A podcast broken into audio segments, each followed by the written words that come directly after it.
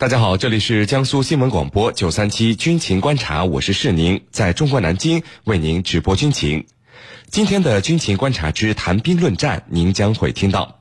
美国副总统突然表示，特朗普愿意放弃朝美领导人会晤，这是朝美之间在斗智斗勇，还是半岛局势可能发生转变呢？此外，我们还将和您关注。美军太平洋司令部即将更改名称了，我们的军事评论员稍后将会为您详细解读。在谈兵论战之后，我们的评论员将会回答军迷朋友们在大蓝鲸社区是您的朋友圈里所提出的问题。好，首先进入到今天的军情观察之谈兵论战。您接下来将会收听到的是军情观察之谈兵论战。今天的军情观察之谈兵论战，我们邀请到的两位军事评论员分别是中国南海研究协同创新中心高级研究员陈汉平教授和特约评论员袁周副教授。我们来看到今天的第一条消息：美国国防部发言人近日对外宣布，美国国防部可能很快会将美国最大的战区太平洋司令部改名为印度太平洋司令部，以更好的涵盖这个司令部目前的职责。但是呢，美国国防部发言人同时强调，就算是更改了太平洋司令部的名称，也不会改变它目前的任务区划分。那么，美军为什么要大费周章的对太平洋司令部进行更名？更改了战区的名称，却不改变战区的任务划分区，原因又是什么呢？我们和您一起来关注，程教授。首先，想请您给军迷朋友们介绍一下美军最大的战区太平洋司令部。呃，从它马上要改名为印度太平洋司令部，增加了“印度”这两个字来看，您觉得原因是什么呢？嗯，这次把美国原来的司令部改名为印度洋太平洋司令部，这一改变啊，我觉得就意味着它的功能、它的性质、它的意义有了大幅度的调整。虽然我们都知道它的任务区。没有变啊，包括他的这个太平洋司令部的官员们都说的，任务区没有变，但是我觉得它里头有一个非常重要的信号是什么呢？就是它的职责范畴、影响都在变化。那么拿美国太平洋司令部有一名官员所说的，他说，之所以改名，改名的意义就在于更好的描述职责、履行职责。那么这就意味着他的职能、职责。都会有所改变和调整。最为重要的是，它是一个理念上的改变。这个理念上的改变，从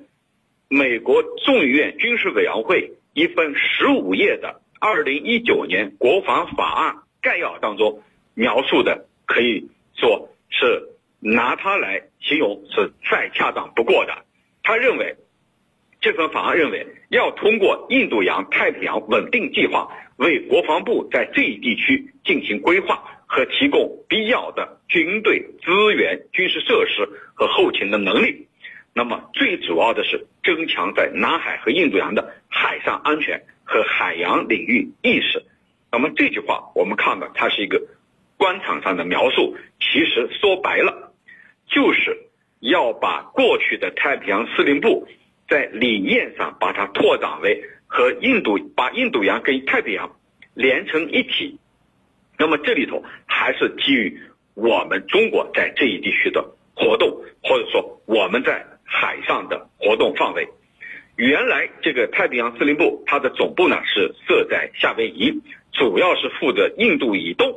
美国大陆、印度以东除了美国大陆沿岸以外的太平洋地区。也就是说，顾名思义，它只负责。太平洋这一地区，那么未来从这个名称的调整和改变上，我们可以看到，它的范畴将会大大的拓展，空间也会大大的拓展。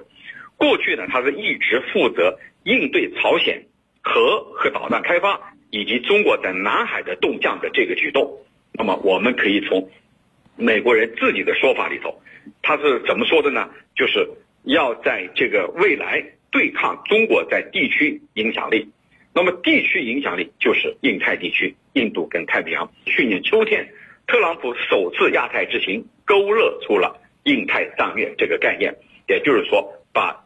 过去奥巴马的亚太再平衡调整为印太战略，进一步拓展了空间，把印度洋、太平洋连接起来，把它打通。那么在这些海域，在这些地方进一步来遏制咱们中国。虽然他所说的是加快、加强同这一地区一些国家的合作，这些所谓的一些国家其实就是美国的盟国或者准盟国、潜在的盟国，像日本、澳大利亚还有印度。那么他要极力去拉拢印度，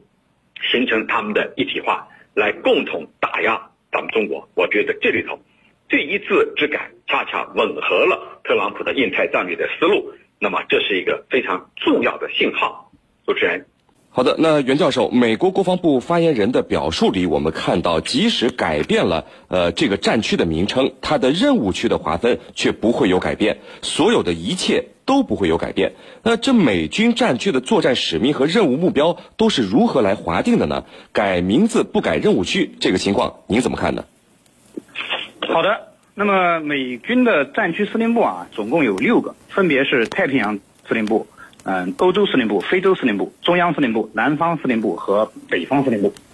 那么这其中呢，呃，欧洲司令部顾名思义，它主要管辖的是欧洲大陆。除此之外呢，还包括了非洲的北部、呃，地中海、俄罗斯以及北极地区。呃，未来这个按它的管辖范围啊，如果说呃。太平洋司令部要改名字，这个欧洲司令部可能也会改名字，改成叫欧洲北非司令部，呃，也是有可能的。那么中央司令部呢，呃，总部设在美国的佛罗里达，它主要管辖的区域呢是中东、中亚和东非。那么还有个南方司令部呢，是总部设在呃佛罗里达的迈阿密，那么它主要管辖呢呃墨西哥南部、加勒比海、南美洲这拉丁美洲地区。这个还有个北方司令部，主要是负责美国。本土的安全，那么它的总部呃设在科罗拉州，非洲司令部呢呃总部是设在摩洛哥，那么主要负责非洲地区的美军的行动，那么它的行动范围呢包括了除了埃及以外的呃全部非洲地区，呃那么最后一个就是我们今天提到的美国的呃太平洋司令部，呃也就是正准备改名字的改成印度太平洋司令部，那么这个司令部呢是美国最大的一个司令部。那么它的总部设在夏威夷，那么管辖的地区呢，包括了亚太地区、美国西海岸、阿拉斯加，呃，以及南极洲大陆，呃，应该说是美国战区司令部当中管辖范围最大的。那么就其管辖范围而言呢，印度本身也在其管辖范围之内，呃，所以这一次这个它的名称的改变，呃。并没有改变它的管辖范围，那么它的任务呢，也的确没有根本的变化啊，是您，陈教授。那么最近如果美军太平洋司令部更改了名称，但它这个任务区不发生改变，那么未来您认为美军的这个印度太平洋司令部会不会呃在这个任务区上有所调整呢？嗯，那么我们首先要来看它的任务区到底在哪儿。刚才我也提到了，太平洋司令部它的任务区是负责印度以东。除了美国大陆沿岸地区以外的太平洋地区，也就是说以印度为界限，印度啊是一个很好的这个地理界限。然后呢，这块地区它的任务区不调整，那么任务区不调整不等于它的影响不调整。所以我认为在短期以内，尽管美军反复强调任务区不会调整，但是在职能和影响方面都会有调整。那么我们先来看职能方面。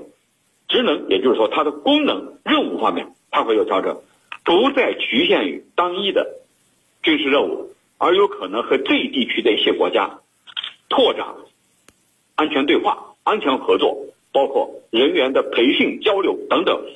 拓展它的功能，把它的功能先拓展开来。虽然任务区暂时没有调整，但是我把我的功能，就是太平洋、印度太平洋司令部的功能和职能进一步去拓展和延伸。为下一步任务区的调整奠定一个重要的基础。第二是任务区虽然不调整，但是我的影响力是可以调整的。那么影响力过去呢，仅仅局限在印度以东的，除美国大陆沿岸地区以外的太平洋地区。那我的影响，我可不仅仅局限在这样一个任务区的范围之内，我可以向这一地区大幅度的拓展，比如向印度洋方面延伸。那么印度洋。这个沿岸的国家，包括南亚地区的其他国家，像马尔代夫啊，像这个斯里兰卡这些，它都可以去延伸，把它的影响力向他们这一地区逐步去延伸。那么延伸的作用和目的，我想我们居民朋友们都知道，就是我通过我的延伸来挤压你中国在这一地区的影响力。所以在影响方面，它还是可以做到呃拓展空间的。那么虽然我们提到的是任务区不变，但是不等于未来不变。刚才我提到的是为未来奠定基础，一旦条件成熟，那么它有可能把它的任务区拓展到印度洋，而这一切呢，恰恰它是完全吻合于目前特朗普政府的印太战略的。我们设想一下，特朗普到。两年以后，这一任期结束，如果他得以顺利的竞选连任的话，那么我们可以看到，这所谓的这个印度洋太平洋战区一定会，它的任务区一定会进行调整，因为目前改名以后还不可能把任务区立刻随之调整，那么在一定时间以后，经过一定时间的实践，那肯定会对外进行延伸和拓展，我想这是肯定的，主要呢是基于。中国的在海上活动的增强，你比如说新任的印度洋太平洋司令部司令，就是哈里斯的继任者戴维森，他在今年四月份国会的听证会上，他就表述了明确的对中国正在加大这一地区的威胁啊，对此美军呢要提升警惕，要表达担忧。从他的这个听证会上的说辞，我们就可以感觉到了，美国目前他的军队内部。对中国是有一种明显的这种打压的意图的，那么这种打压遏制，在一定的条件下，在美国这种呃区划调整条件成熟的时候，它一定会进行调整。那目前虽然仅仅是改名，但是我觉得未来肯定会迈出这样的步伐。主持人。深入军情一线，直击世界风云，军情观察。最近呢，一直在和大家说的关于飞鹰特训营的大型少儿军事化夏令营啊，这两天打电话咨询的家长非常多。这里呢，是您再和大家简单的介绍一下。飞鹰特训营是面对江苏全省八到十五岁的青少年推出的夏令营活动，采用军事化的管理模式，再加上寓教于乐的体验式教育，让孩子们提高心理素质，磨练坚强的意志力，提升抗压能力，学会应对灾害的生存技巧，同时呢，学会感恩，懂得关爱和理解家人。有的家长也在问，年龄大小差距这么大。怎么分班呢？这里呀，要告诉大家的是，飞鹰特训营一般一个中队里是各个年龄段的孩子平均分配。那为什么要这么安排呢？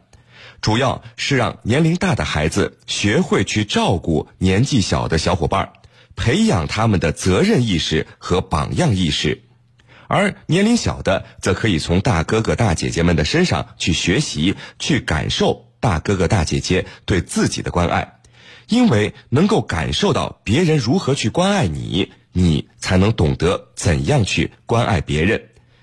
飞鹰特训营有两个特训项目，分别是六天六夜和十四天的。目前呢，报名特别火热。六天六夜的第一期已经全部满员了，十四天的名额也已经过半了。那么还想报名的家长一定要抓紧时间。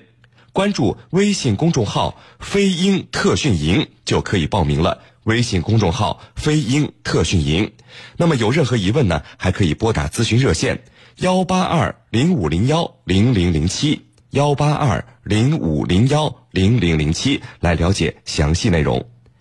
好的，那各位不要走开，接下来呢是半点广告时间，在简短的半点广告之后，呃，是宁将和两位军事评论员一起来和大家聊到今天军情观察之谈兵论战的另一个话题。